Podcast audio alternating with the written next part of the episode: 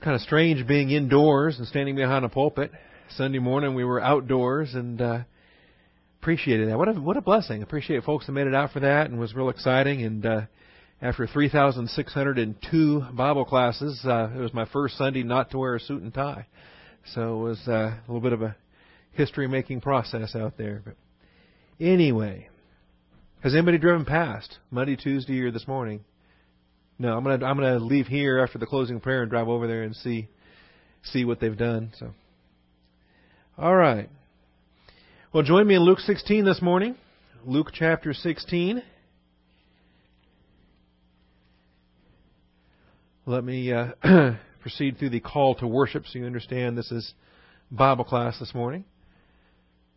According to his promise, we are looking for new heavens and a new earth in which righteousness dwells. Therefore, beloved, since you look for these things, be diligent to be found by him in peace, spotless and blameless, and grow in the grace and knowledge of our Lord and Savior, Jesus Christ.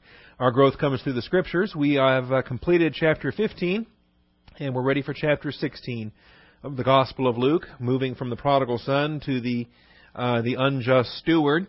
And in many respects, although we've changed chapters and we've changed venues for the parable, we still continue along a theme that is relating the heavenly joy with earthly activity and heavenly laying up treasures in heaven with earthly activity. And so we're going to expand a bit on what we were dealing with last week and move into financial matters here this week, at least as far as uh, uh, the first portion of this chapter is concerned. All right, before we begin, let's take a moment for silent prayer to make sure, as believer priests, we are filled with the Holy Spirit and uh, humble under the authority of God's truth. Shall we pray?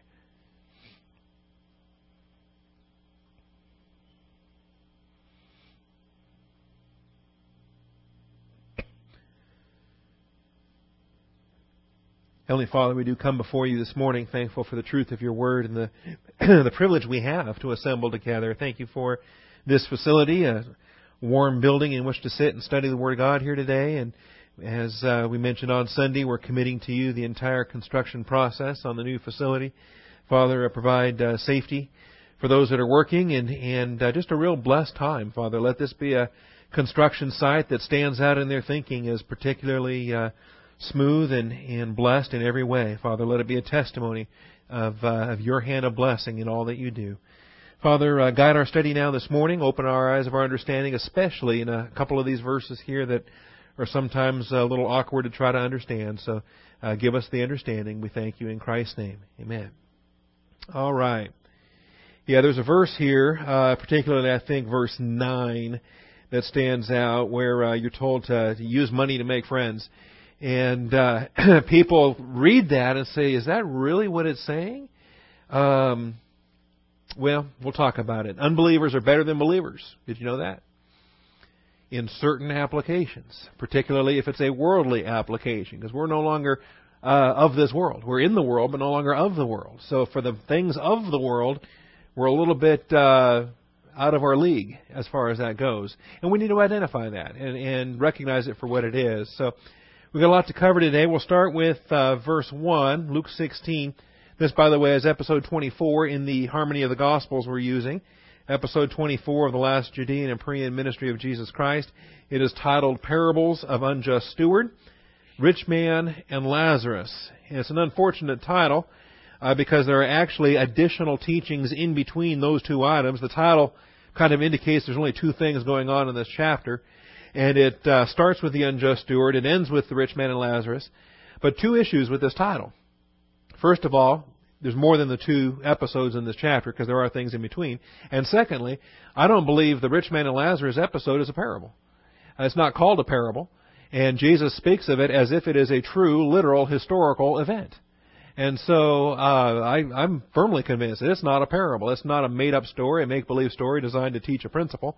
It is a literal historical event taking place between Lazarus, the rich man, and Abraham uh, across the gulf there that's fixed within the compartments of uh, of hell. So we'll we'll be studying that. Uh, I don't anticipate we'll get that far today.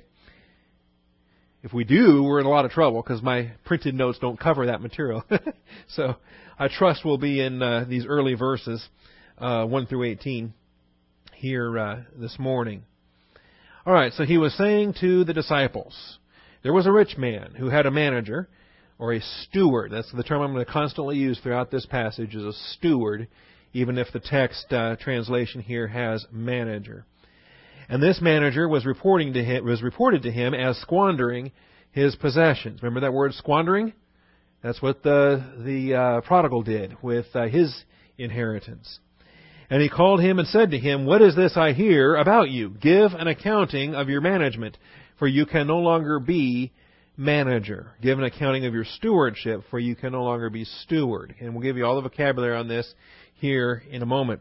So the steward or the manager said to himself, What shall I do since my master is taking away the stewardship from me? I am not strong enough to dig, and I am ashamed to beg. I know what I shall do so that when I am removed from the management, people will welcome me into their homes. So he concocts a scheme, alright? Now this guy is wicked. He's an unbeliever. His thinking is wicked. And everything that he's oriented to is self-preservation mode. So when I'm removed from management, people will welcome me into their homes. And he summoned each one of his master's debtors and began to say to the first, How much do you owe my master? And he said, A hundred measures of oil. And he said to him, Take your bill, sit down quickly, and write fifty. Then he said to another, And how much do you owe? And he said, A hundred measures of wheat. And he said to him, Take your bill and write eighty. And his master praised the unrighteous manager because he acted shrewdly. Now we're going to be, we're going to take some time with this and work our way through it because as we read verses five and six, it just seems like he's he's he's a shady guy getting shadier, right? He's underhanded, he's devious, and he is getting even more devious in these verses. In other words, he knows he's getting fired, so he's going to steal as much as he can before he goes. He's going to really, really stick it to his his uh, master. And you're thinking, and that's what you're thinking along this whole process until the master actually praises him in verse 8. And I think if we identify with the praise from the standpoint of the master, and then we get the uh, the application from the standpoint of the real master, okay, the true Lord. The word here is Lord. Uh, so we have the parable Lord that praising the unrighteous steward, but then we have the Lord, the true Lord, Jesus Christ, actually giving us our application. I believe it helps us to focus on what this parable actually teaches. so the master praised the unrighteous steward because he had acted shrewdly. For the sons of this age are more shrewd in relation to their own kind than the sons of light.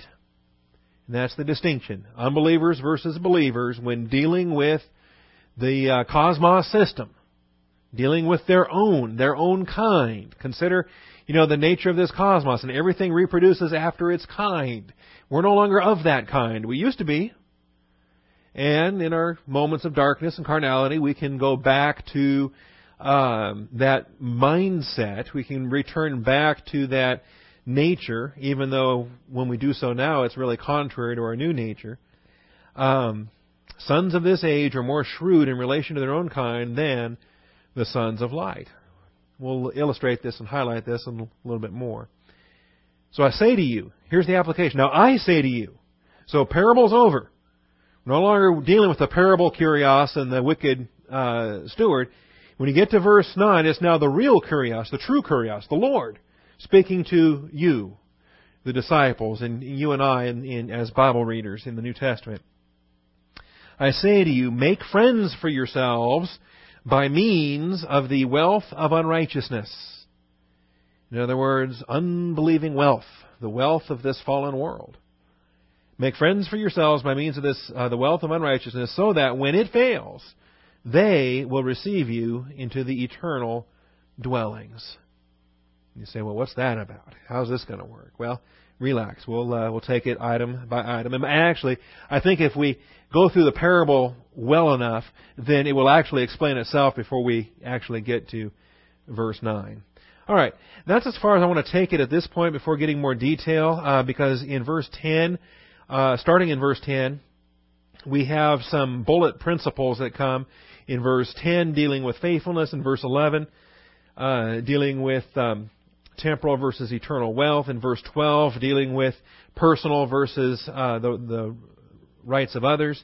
No servant can serve two masters. So 10, 11, 12, 13, you got four uh, bullet principles that are given, and uh, we want to be able to handle those one by one. So let's stop where we are with the reading, and after verse 9, come back and get some detail. First of all, context for chapter 16 is entirely grounded in chapter 15. So if you're following in notes in the outline, point one, the parable from chapter 15 gives way to additional parables and a true illustration. The parable from chapter 15. Remember, there weren't three parables in chapter 15. There was one parable told three different ways. Uh, told with a lost sheep, a lost coin, and a lost son. There was one parable in Luke 15. It was told three different ways, but it was one parable. And that parable gives way to these additional parables here in chapter 16. The ones that we're going to cover in verses 1 through 18. As well as a true illustration. The rich man and Lazarus in 19 through 31. I'm going to keep calling him the rich man. There's a an old tradition calls him Dives. Have you ever heard that name? Dives. It, it just comes from the Latin, and that was the Vulgate rendering or the the Roman tradition uh, gave him the name of Dives. Uh, and I forget the exact. There's an etymology there. Dives, divestment, something. There. Anyway, there's a Latin expression for Dives. In any event, I whether that's his name or not, who knows? I'm just going to keep calling him the rich man. I like the way the Scripture doesn't give us his name. Because if you think about it, those that die and go to hell and go to the lake of fire are gone, never to be remembered. All right, uh, undergoing their eternal destruction. Only those that have faith in Jesus Christ have an everlasting name, and in fact, a new name for church age saints uh, is part of the reward factor, and I, I like that. So, I, personally, I have a, a bit of a fondness for the sake uh, for the case of Lazarus, knowing his name, and the rich man not knowing, not caring, as far as that goes. Well, so the chapter 15 leads into chapter 16. That's what I'm trying to say. Chapter 15 not only does it lead into it, but the concepts relate. Because in chapter 15 you have the idea of an earthly rejoicing that's a reflection of a much greater rejoicing in heaven. That we should rejoice when the lost is found. We should celebrate if a sinner repents and comes to walking in the truth. There's nothing better. It is absolutely a testimony to grace when a sinner repents and gets back uh, oriented to the truth of the Word of God. Well, we have it again here. There's earthly activity, there's heavenly activity. It's the heavenly activity that needs to be in focus. We need to be laying our treasures in heaven. We need to be preparing for our eternal fellowship that we're going to have with brothers and sisters in Christ. Now, the link between them. The word squandering. Squandering gives us our text link between the chapters. In fact, it uh, serves as the bridge between chapter 15, where it, it occurs, uh, we spot it up in verse 13, and then uh, where it occurs again in chapter 16 and verse 1. Remember the story of the prodigal son. He took his inheritance, went uh, to a far country, and uh, squandered his estate with loose living. And that squandering principle of what this uh, prodigal son did is what the Lord keys in on when he starts to expand and start to, starts to give other parable teaching. It's almost as if he says, Oh, and by the way, speaking of squandering, there was a rich man, and he had an unrighteous steward who was reported to him as squandering his possessions. I find it interesting, too. Does this passage tell us the unrighteous steward was actually, in fact, squandering the possessions? Passage does not tell us that. The only thing this verse tells us is that it was reported to the rich man that the steward had been squandering the possessions. See. Nowhere does it specifically say in the Holy Spirit inspired, absolutely true, I believe it text, that that's what he was doing. But that was the report the manager um, received.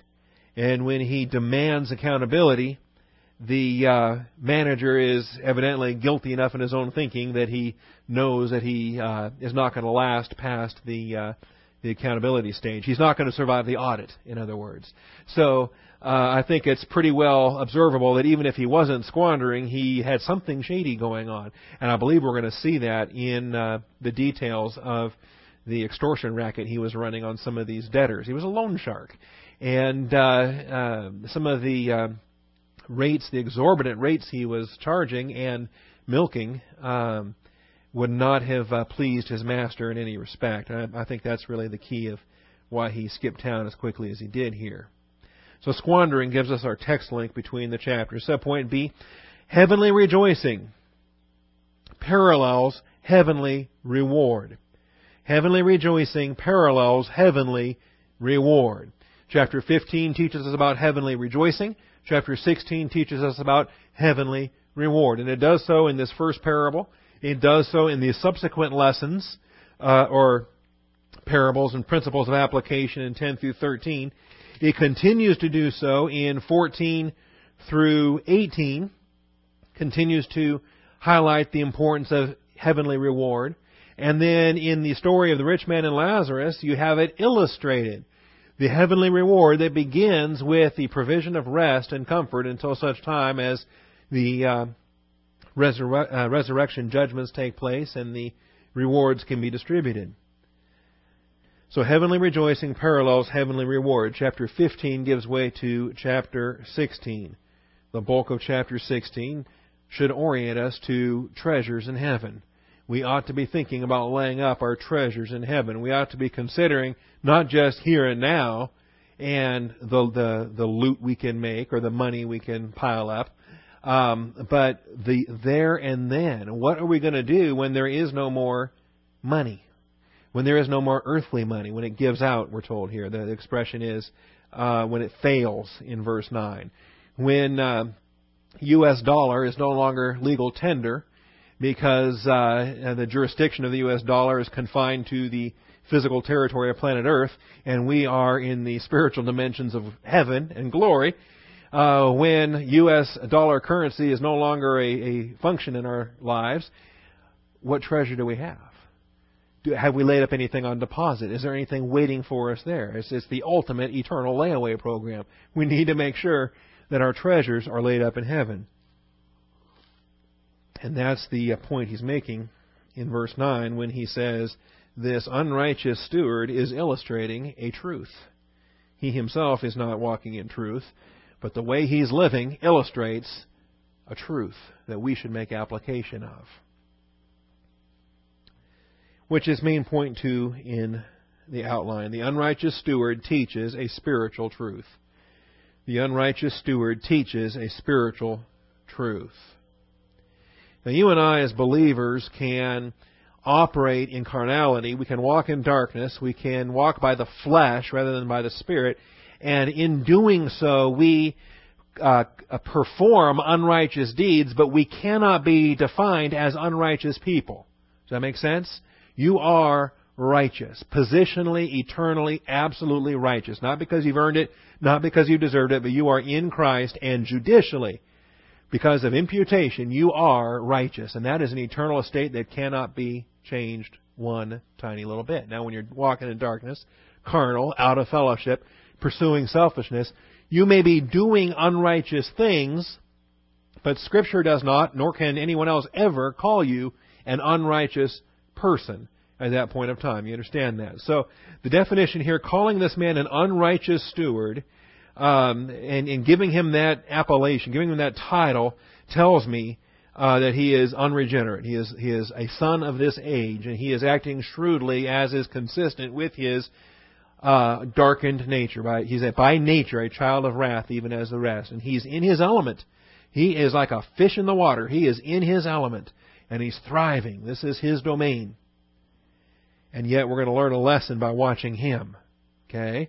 Does that insult you in any way? Is it moderately um, offensive? Or is it even a little bit. Um, I, I, I think it is a mark of shame sometimes when I look to the heathen and I ask myself why I'm not more like that. You know what I'm talking about? Like how many doors the Mormons knock on or how many uh, how many uh, miles they put on their bicycles, or how many people they talk to, how many how many doors the Jehovah's Witnesses talk to. All right, you know, they're they're demoniacs. They are they are Satan worshippers, uh, prowling the neighborhoods looking for people to convince of their uh, religious convictions. And it bothers me sometimes when I ask myself, uh, what am I doing? What, what's my assignment? Am I uh, am I faithful to what it is I'm called upon to do? Well, here's an unrighteous steward, and he has an attitude that we can learn from. And it's an attitude that recognizes that his stewardship is uh, about up. okay? you can say in some respects it's done over. It's just he's under a deadline and, and it's, it's imminent that it's gone. All right? And so he has to plan for what's happening after that imminent stewardship is gone. And that's what we're going to learn from. Because we have a stewardship. It's called the Christian way of life. It's called operating in the body of Christ, the church. And when is our stewardship going to be over? It could be today. It could be this hour. It could be this moment if the trumpet sounds. See, I, I'm ruining everything today because I'm going off my notes. I'm giving you the end of the story ahead of time. But I, I just want you to see that we're going to learn. We're going to learn from the example of an unrighteous steward. An unbeliever is going to teach us something. And uh, you, there's actually a lot of things you can learn. We can learn from Sodom and Gomorrah. We can learn from Jonah and Nineveh. We can learn from a lot of unbelievers if their illustration is instructive for our application in walking in the light and glorifying Jesus Christ. So uh, maybe it shouldn't be as as uh, shocking or surprising as as I'm making it out to be. All right, who is a steward? What is a steward? I've said this many times. We'll say it again. The steward manages another's household. A steward manages another's household. That's what a steward does. The steward does not manage his own household. You cannot be your own steward. You can be your own master. You can be your own lord, your own kurios, so you have sovereignty in your household. Or you delegate stewardship responsibilities to somebody else. You cannot be a self-steward. So the steward manages another's household. Oikonomos is your basic noun. There's some cognate forms as well. Um, but we'll just stick with the basic noun here today. It has ten uses in the New Testament. Oikonomos. O-I-K-O-N-O-M-O-S. Number 3623 is the Strong's Concordance number. Oikos is your word for house. Nomos is your word for law. So house, law. What is the law of the house? See, how is the house managed? Under what principles does it operate? All right, oika namas. In fact, if uh, as it filters through Latin between Greek and English, the oi diphthong becomes that. You remember that kind of a combined oe ligature letter where the, you you squish an o together with an e. You ever seen those? In Old English, comes from the Latin, and occasionally you can still see it today, but very rare that you see it today. But yeah, squish your O and your E together into your OE um, ligature.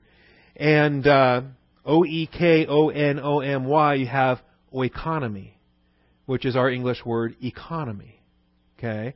So think about, it. and that's, by the way, the nomia ending, N O M I A, is your feminine noun ending. Oeconomia is our English word economy. And think about the economy that you operate under, alright? Your household has an economy of whatever sort. It might be meager, might be extravagant, might be in between somewhere middle class, whatever it is. Uh, your family, my family, Michael Dell's family, every household has an economy of whatever sort. And that is how we operate. That is how we operate financially, how we operate legally, how we operate uh, in, in a family sense. And so, what kind of economy do we have? Right now, the economy of God's dealings on planet Earth is the local church economy. It used to be the economy of Israel that God used as His stewards on this earth to be the uh, custodians of His revealed Scripture, to be the ambassadors of His kingdom, to be His the uh, visible representatives of His righteousness among human beings on this earth. It used to be the economy of Israel that did that. Now it's the economy of the church that reveals God's household, that manages God's household. So this is our term, and it's all throughout here in its noun form, its adjective form, its verbal form. Uh, the verb is oikonomeo, to administer the affairs of a house. The, um, as I said, the noun form is oikonomia, and here we have the uh, the steward himself. So the steward manages another's household. I knew it. I told myself I wanted to have my software up and running, and then I convinced myself that I didn't, and so I didn't start it, and now uh, I find out that I was right after all. So point one, we actually, if I, I probably don't need to illustrate this as thoroughly, but it's it's worth doing so occasionally. Um, examples, if you want a biblical example, Genesis 39, Joseph in Potiphar's house. All right, Joseph and Potiphar's house. And so while I'm waiting for the software to load, let's turn there. Genesis 39.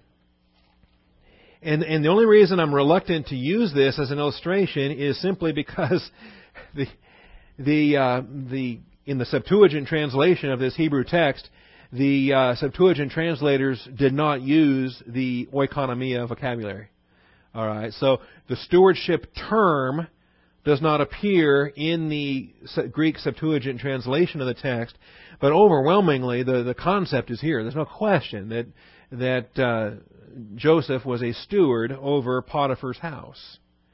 And so you read this that um, after he bought him out of uh, slavery, and his master, his Lord, saw that the Lord was with him, in verse 3, reading from Genesis 39 3, and how Yahweh caused all that Joseph did to prosper in his hand.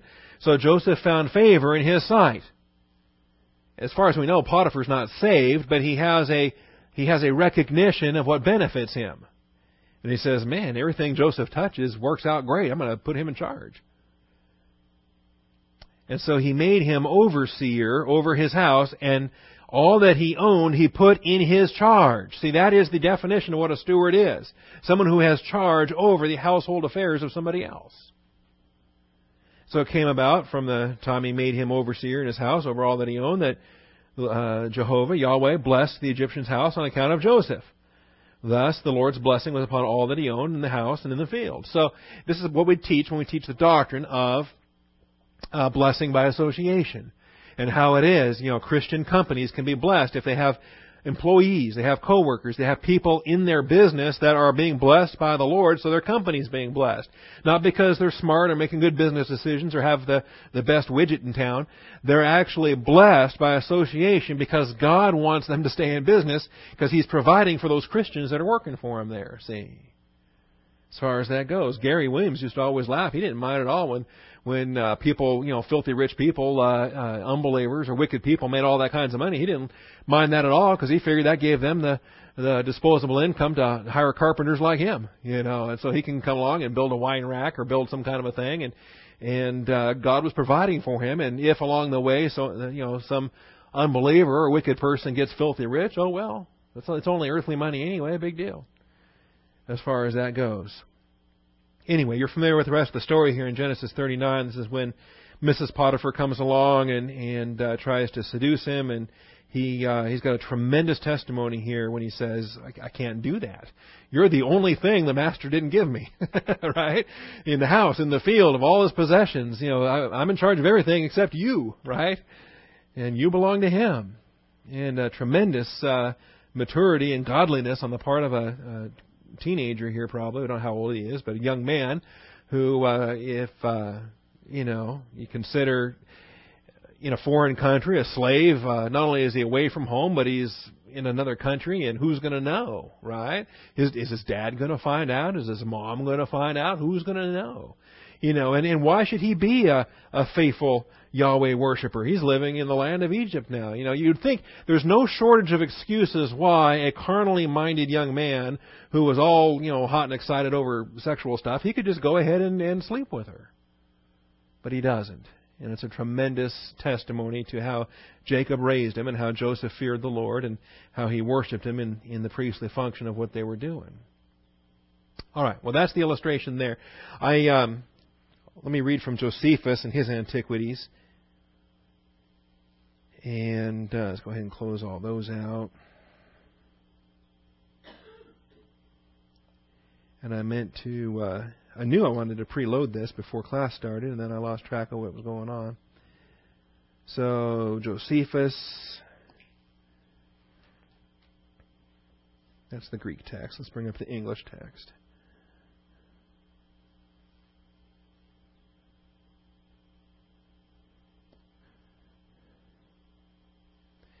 And we'll bring up the Antiquities. Josephus was uh, a Pharisee, a soldier, rose to the rank of general in the Roman legions, was actually on hand to observe the destruction of Jerusalem and documented it all. And um, his uh, testimony is quite interesting, particularly as he um, corroborates so much of the biblical vocabulary. What did I say? 12.196. That should do it. Okay. And all I'm doing with this is simply uh, illustrating the role of a steward. And so this takes place in between the Old Testament and New Testament and the events that he's writing about with John Hyrcanus and uh, the political powers in charge of Jerusalem. So, um, when one told him that Ptolemy had a son just born and that all the principal men of Syria and the other countries subjected to him were to keep a festival on account of the child's birthday, and went away in haste with great uh, retinues to Alexandria. He was himself indeed hindered from going by old age, but he made trial of his sons, whether any of them would be willing to go to the king. And when the elder sons uh, excused themselves for going and said they were not courtiers uh, good enough for such conversation and advised him to send their brother Hyrcanus, he gladly hearkened to their advice and called Hyrcanus and asked him whether he would uh, go to the king, and, and uh, he promised that he would go. And upon his promise and saying that he uh, should not want much money for the journey, because he would uh, live moderately, what a different story, huh?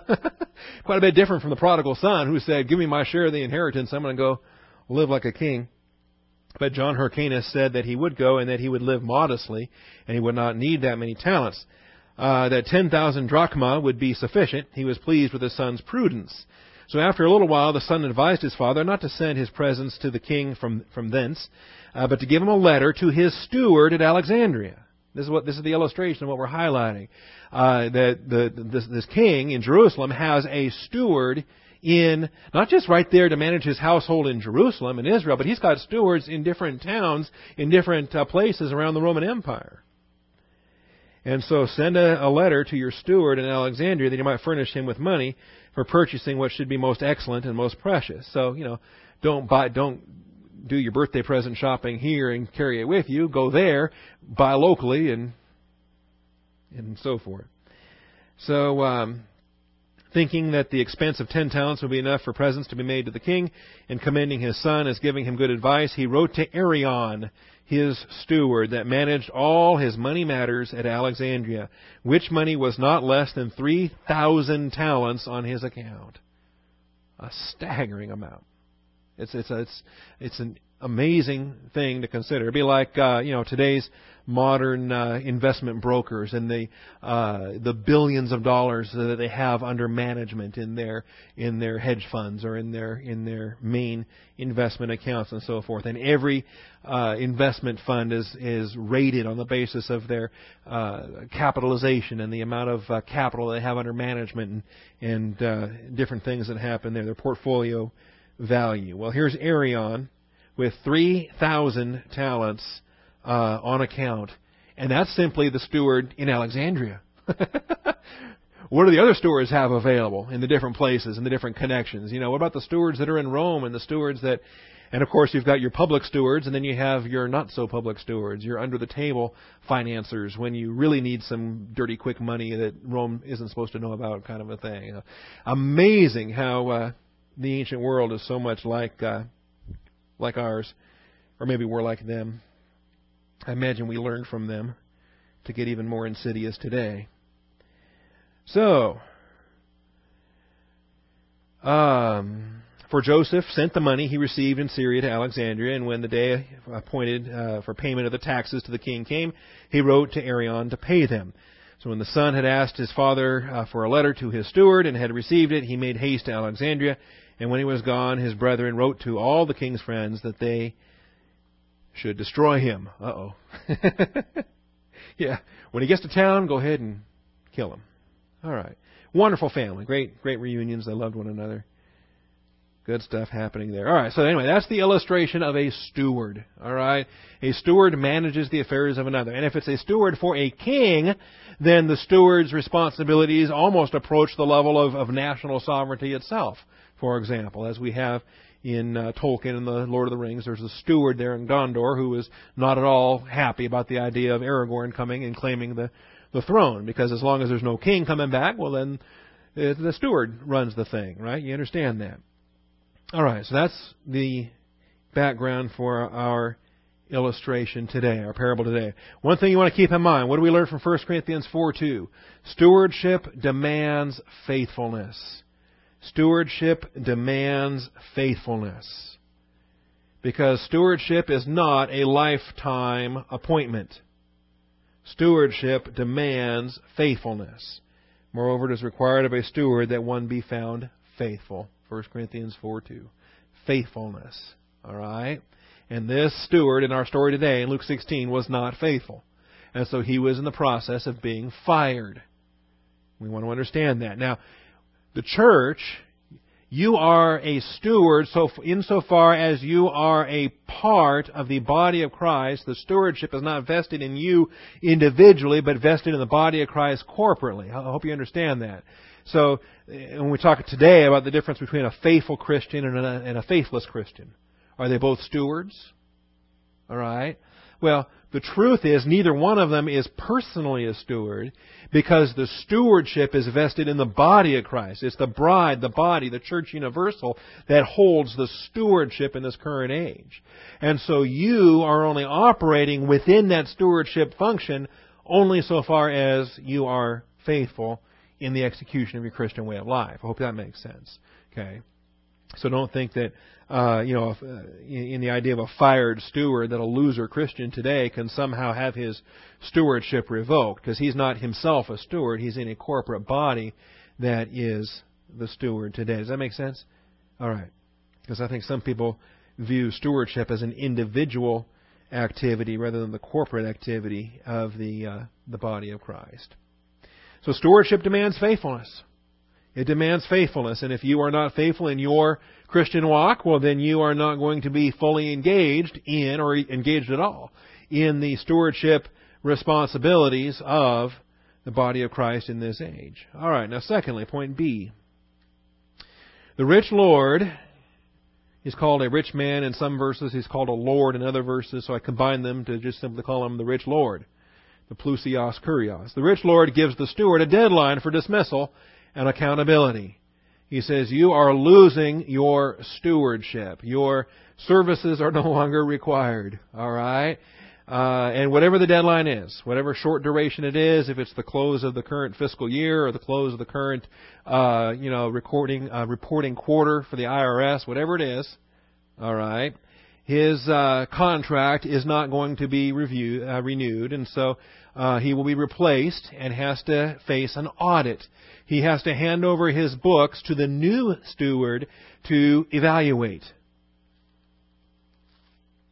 All right, and this again is uh, a feature of the ancient world. Stewards were sometimes embezzlers and uh, could make uh, quite a bit of fortune for themselves, just as long as their master didn't find out about it. They were actually encouraged to.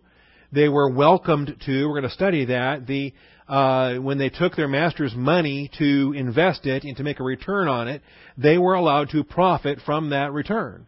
Just so long as the master profited from the return as well. They got a percentage, they got a share, like your um, investment uh, portfolio investment uh, advisors get today. They get a certain uh, commission based on their uh, managing of the of the accounts. I, I, I read about this. I'm not speaking from personal knowledge. I've just read some uh, Tom Clancy thrillers and other things. All right. You guys are going to walk out of here thinking that uh, there's some kind of foundation that's been established for the pastor's personal uh, management of uh, the the uh, the Bollinger billions. All right. The rich Lord gives the steward a deadline for dismissal and accountability. Now, it's not clear from verse 2 when he just simply says, You're fired. Uh, but it becomes clear in the following verses that there is a little bit of delay in when the reporting has to take place. And that's not unusual. Keep in mind, we're, we're modern and we're, we're used to, uh, well, just simply uh, bring up the database and get a printout, right? You know, get a spreadsheet or, or what have you. You know, the um, the uh, books, the ledgers, uh, the physical ledgers may have been available locally, but there would have been other outstanding uh, things involved, including contracts that would have had uh, scrolls would have to travel from town to town, commodities that would have to travel from town to town, and uh, in many cases, the commodity trading that took place, the uh, the literal wheat didn't actually physically move anywhere, but uh, records of that we did have to move from place to place. So a scroll detailing, uh, you know, 100 measures of barley or something uh, would have to make it from one location to another location in order to be legally uh, recorded and binding in uh, in that. So. Um, like today, if you if you float a check today, where the check is written and it goes out in the mail and it takes a couple of days in the mail to get where it's going and then to get cleared from your bank, kind of a thing. Um, you know, nowadays it. There's not much of a delay at all. Nowadays it's almost instantaneous, other than the two days it takes for the envelope to travel in the mail. Um, but boy, in the ancient world, it could be days, weeks, months before uh, the scroll paper papyrus documentation actually reached the recording house where the uh, the ledgers were kept, not just the personal ledgers, but the public ledgers of uh, many of these commodity trading uh, houses. So there is a delay. In verse 2, when he says, What is this I hear about you? Give an accounting of your management. And it does not appear immediately from that verse that it's going to be a delay, but obviously it is when you examine these subsequent verses. For you can no longer be my manager. And so the manager has time to consider, what shall I do? Since my manager, my, my, my master, my kurios Lord, is taking the management away from me. And he has to evaluate, what's he going to do after Wall Street? You know, is he just going to throw himself out a window on the 55th floor of some downtown New York high rise, or what's he going to do? He says, I'm not strong enough to dig. He's not exactly suited to uh, blue collar manual labor and uh, and yet he's barred. He's just lost his um, stockbroker credentials, as it were. He he, he can't work uh, in in this field any longer. Who's going to trust him? Uh, when he's when he's fired for cause, and word gets around to the other lords, um, no one's going to trust this guy. He's an unrighteous steward. Who who wants this guy? So he's damaged goods. So he's uh, not strong enough to dig. He's not physically constituted for the manual labor, and uh, I'm ashamed to beg. The idea that uh, because he's lived this lifestyle among the among the rich for so long, the idea now that he's destitute and has to beg is, is unthinkable. So that's when he comes up with this plan. I know what I shall do. And so he summons each of his master's debtors. Now, this, by the way, would also have been a, pra- a process, conceivably, in uh, the audit that would take place. That all of the creditors have to come in. All of these account receivables have to be documented and tabulated in order for the complete um, spreadsheet to be laid out there. And so summoning them is not unusual, part of the time, the transition necessary. Uh, but the backroom dealing or the under the table dealing that takes place here for a very quick uh, cash resolution is uh, is what's unusual, and it is what the master praises him for, actually, making these uh, revised contract uh, modifications, right? Like we're talking about in the news today, these uh, negotiated revised uh, mortgage contracts or uh, renegotiated revised uh, legal contracts of, of, various sorts. See, they're all illegal, but if uh, if a judge signs off on them and, and if the executive branch is is driving it, well then who's going to prosecute the illegal activity, right? So that's the way it goes. Don't get me started on that. All right. So once again, you're fired. You're under a deadline now. Dismissal and accountability. Which caused the steward to consider, and this is how I'm phrasing it, how I want you to think about it, his post stewardship circumstances. His post stewardship circumstances. If you phrase it that way, I think you'll have a good handle on what it is the Lord is encouraging us to do. How it is that we have something to learn from from this guy. Because I think it, it's unusual. I think it's actually more common than not that Christians today never give two thoughts about their post stewardship circumstances. Am I wrong? You're sitting there in shocked disbelief. Most Christians today, I'm not talking about Bible doctrinal underteaching disciple Christians. I'm talking about the bulk of Christianity today. does not give any thought, or very much at all, to glory, to eternity, to things after this physical earth. They don't think about things eternal. They're not fixing their mind on the things above, but they're wrapped up in the here and the now. And that's the stony ground uh, Christian, that's the thorny ground Christian, that is the believer that's not running with endurance the race set before him. That's the believer that's not laying aside the sin and the uh, that so easily entangles us, and the encumbrance that so easily entangles us. And so what Jesus Christ is saying here when he says we can learn from this unrighteous steward, see what he's doing. He is considering and providing for his post stewardship circumstances. He is making the right kind of friends. And he's making sure that those friends view him favorably as those are the friends he's going to be associated with after his stewardship is complete. And I find it is an interesting parallel. Who are you going to be associating with in glory for all eternity? And it's it's saddening so many times when believers are at odds with other believers and fighting one another and full of schisms and divisions. We're supposed to love one another, and when why what why is it that two brothers in Christ can't demonstrate that towards one another? And you think, well, goodness, good graciousness, what are you talking about? You're gonna you're gonna spend all eternity with these people you ought to start now learning how to get along with one another. right? Uh, goodness, what are you going to do then? Say, well, it'll be different then because they won't have their sin nature anymore, and they'll be they'll be uh, they won't be the jerks they are now. They're going to be perfect when they get there. Unlike me, of course, who's already perfect here and now, right? right? That's the prideful attitude. It's wrong. You're going to be perfect too when you get there. So start working on it now. Uh, how about undertaking the perfection process now through your own humility testing and growth and, and uh, fulfillment of work assignments? Work hard now so that the fellowship then is going to be a blessing. This man here is working hard now so that in his post um, stewardship, fellowship opportunities, he'll have open invitations to go into these homes. They won't uh, stone him on sight. They won't sick the guards on him. They'll welcome him in. And they're like, hey, my buddy, come on in, have dinner with me, St- spend time with me.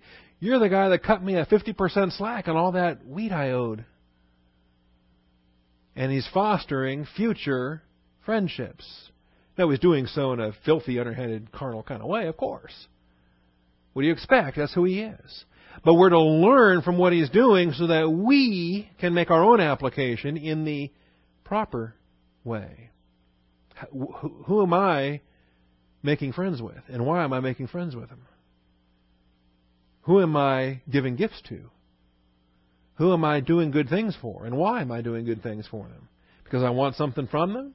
Or because they're a royal family of God, part of the body of Christ, I'm going to spend glory, all eternity with them in glory, and I want to foster a friendship now. Hmm. So that's what we're dealing with here. Point C. The steward negotiated shrewd business deals. Oh, this guy's slick. He's a modern day Jacob, the supplanter, right? You know, give me the speckled sheep. Give me the striped sheep. Give me the black sheep. You know, every every business deal that Jacob did when Laban thought he was getting the better of him, uh, Jacob got the better of Laban. Except for, of course, when he got tricked into marrying the wrong daughter, and then Laban got a little bit of a laughter back on that. But anyway, here's this unrighteous steward and the business negotiations he's conducting. This guy makes Bernie Madoff look like a, a you know a chump. He's going to get these ahead of the accountability deadline. He's going to make sure that the books are straight before the master sees them. Hmm. Which I think is interesting. So he summoned each of his master's debtors. And he began saying to the first, he summons all of them, but he summons each of them in turn. Right? So you don't get 30 of them all together and have them all corroborating with one another, you separate them out. You don't let the other ones know the deal that the other ones are getting. That's not to your advantage. Brings them each one in turn. He says to the first one, How much do you owe my master? And he said, A hundred measures of oil. Now, hundred measures of oil. That's what he owes the master. Does the master know that? Probably not. Okay? And here's the difference between what is owed and what is borrowed. Okay? And depending on what the length, the term of, of, of debt is and what the length of the agreement is, alright? And in, in some cases too, keep in mind, if this master is a Roman senator, then some of these commodity trades are actually illegal for the senator to be involved in. And if it gets publicly exposed, he can be tried in bribery and corruption courts, and it can ruin the, the Romans' political career. So uh, some of this may be under the table stuff that stewards are doing without the knowledge of the master in different ways. So uh, he owes him a hundred. We don't know. It doesn't say what the original borrowing was. Maybe he only borrowed. Maybe he borrowed eighty. He borrowed eighty and promised to repay a hundred at a certain deadline. Or maybe he borrowed 40, or maybe he borrowed 20. We're not told what the original terms were. We're just told what the revised term is. And the revised term is a 50% markdown from the 100 owed to the 50. So he says, uh, I owe 100 measures of oil. So he said, take your bill. In other words, this is relinquished, debt-free, off the invoice. Uh, the account receivable is now closed. Take your bill and sit down quickly, quickly, not when it's due, today, payable immediately. And write 50. Alright? Now, again, we don't know. Did he originally borrow 60, in which case now he's only paying back 50 and, and making a great bargain on it? Did he borrow 40 originally and intended to repay 100? We don't know. And we also don't know how much the manager knew about. Because and you, of course, would never do this. Let me explain some of the devious thinking here. Um, you're the steward for the for the guy, the the big boss, king guy, and, and so you say, all right, I'm going to loan, I'm going to loan 40 measures of wheat or oil, whatever it is, measures of oil here. I'm going to loan 40 over here to Fred. Master says, all right, go ahead. May not, master may not even know. May just read the, the ledger book every so often, right? And so the, the, the steward loans 40 and is guaranteed a repayment back of a hundred. Okay? But what he tells the master is that he loaned fifty and he's going to get back eighty. See how that works? so he actually loaned out ten fewer than he said he was loaning out. So he's skimming just 10 right off the bat, right out of there, because he's only loaning 40, but he tells the master he's loaning 50. And then he's going to get back 100, but he told the master he's only going to get back 80. You see what I'm saying? So he's actually skimming both directions. because now he's got he's got a free 10 off the top that he can loan to somebody else or just sell it for cash or do whatever he wants to do with it. Keep it. Um, and then on the return, he can document the return and then uh, again skim the profits there as well. So, whatever the case is here, when he collects the 50, when he collects the 50, um, is that cash he's going to run away with? Or is it simply uh, balancing the ledger so that he is not crucified for his uh, fiduciary uh, malfeasance? All right? Because keep in mind, if this is a Roman context, uh, a Roman slave, most of the stewards were, were Greek slaves. They were mathematicians, economists, very educated Greek slaves that were selected to be um, stewards in a, in a noble Roman household. Um, but he's subject to, to hanging on a cross for this. Okay, this is the this is uh, great motivation for uh, for keeping your stewards honest is the the threat of crucifixion if they get caught. So. Um, whatever the case, he's able to get 50. Now, why does he ask for 50 from the first guy, but he only gets, uh, and he gets 80 from the second guy? Look at the second guy. He said to another, and how much do you owe? You know, and, and this question is interesting because the steward knows the answer to all this. He knows how much they owe. But he's acting like he doesn't. How much do you owe again? Remind me? Playing dumb. Um, and he said a hundred measures of wheat. So he said, well, take your bill and write eighty. So why does he only get a 20% discount? The other guy got a 50% discount. Again, I think it's part of the shrewdness of this steward. He knows the cash that these people have on hand. He knows what they can fork over. He knows what they'll go for. See, that uh, with an immediate settlement at a discount, they're actually going to make money in the long run rather than paying the higher amount down the road. They can pay a lower amount now and walk away from it and he happens to know that that customer number one has 50 on hand and customer two actually has 80 on hand, he knows what he can get and when he can get it because he needs it now. Maximizing his return and and still getting something out of these guys. There might be some of these guys that uh, down the road aren't going to pay anything back. They're going to default down the road. So you're better off getting a discount now instead of nothing overall later on. All right, so his master praised the unrighteous manager because he had acted shrewdly. And this is uh, interesting. McGee, J. Vernon McGee, even ponders um, how did the rich guy get rich in the first place? Right? in the years prior to hiring this guy for his steward, uh, how did rich guy make his money back in the day? Right? And uh, McGee went so far as to speculate that uh, it was probably through a very similar means, through very similar practices, forms, and fashions, being able to manipulate people and provide what they want. See? And now, in this, is there anything illegal? Probably. Anything immoral? Probably, yeah. Unethical? Certainly. But was there anything involuntary? Was there force applied in any way? Was there anything criminally violent in any of this? None at all. The, uh, the steward made him a deal. Says, take your bill write 50. The guy went for it. Said, yeah, that's a good trade. I'll, take that. Made it, made the other guy an offer. Take your bill and write out 80. The guy made an offer. Said, all right, I'll take that he collected on each of these. He had the shrewdness to, to price it, to price the commodities appropriately, to identify the customer need accurately. And he maximized the return with the right buyer at the right price at the right time in the right way. See, it's actually it's a it's a little essay on capitalism here. What's going on? All right. Because how much is uh, how much is a bushel of wheat worth? How much is a gallon of milk worth? Whatever the customer will pay for it, right?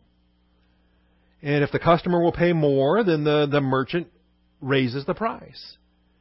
But if the customer won't pay that, if the customer will only pay less, then the merchant lowers the price. And competing merchants may raise or lower as they compete with one another, and it's all of everything, everything, this is something our president needs to learn, in free market economics, capitalism, is about the voluntary exchange. It is a contract between two parties, a seller and a buyer. And whatever that price is, whatever that price is, in fact, our Constitution is mandated to honor private contracts between individuals.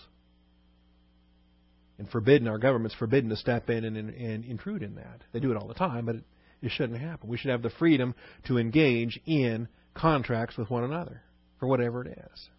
So, you know, do I uh, do I resent uh, Alex Rodriguez for making a hundred million dollars playing baseball? No, not at all, because New York Yankees were willing to pay it, right? That's their business. That's not my business. But see, that's the thing. People get all into other people's business. Oh, that's not right. Well, a baseball player shouldn't make a hundred million dollars while a school teacher makes, you know, thirty thousand or fifty thousand, whatever a school teacher makes. Okay. And they say it's not right, it's not fair. Now I'm getting all political on you today. I'm over time. What I'm trying to illustrate, though, and what this passage is illustrating, we'll get back to this text next week.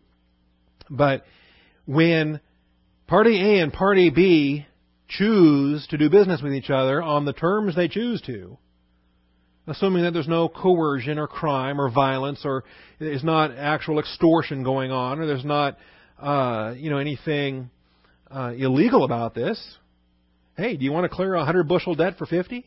The guy says, Yeah, I'll do that. All right.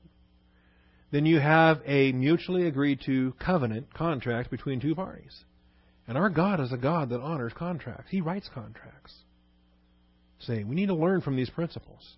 There's very practical things on a daily basis that we can make application of uh, in different ways. Well, anyway, we'll come back on this because the master is praising him and for his shrewdness. And we need to learn what shrewdness is.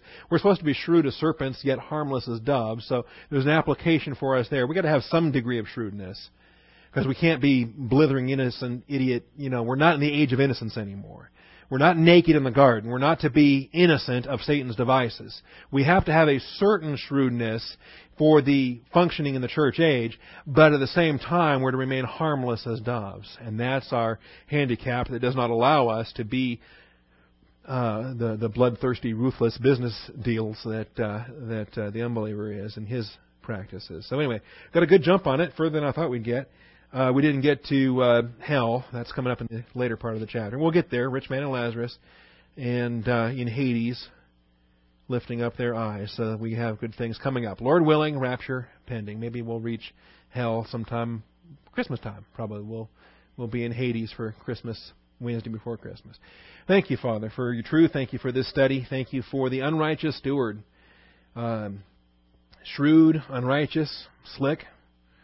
Um, he'd probably thrive in, in today's uh, stock market and things going on, but Father, uh, we don't want to imitate his exact way of operating, but there's a principle we want to learn from. We need to recognize that our stewardship can be gone tomorrow. And we uh, need to be prepared to live and function in a post stewardship reality. And who are our friends going to be when our stewardship is done? So teach us these principles we can make immediate application. I thank you in Jesus Christ's name. Amen.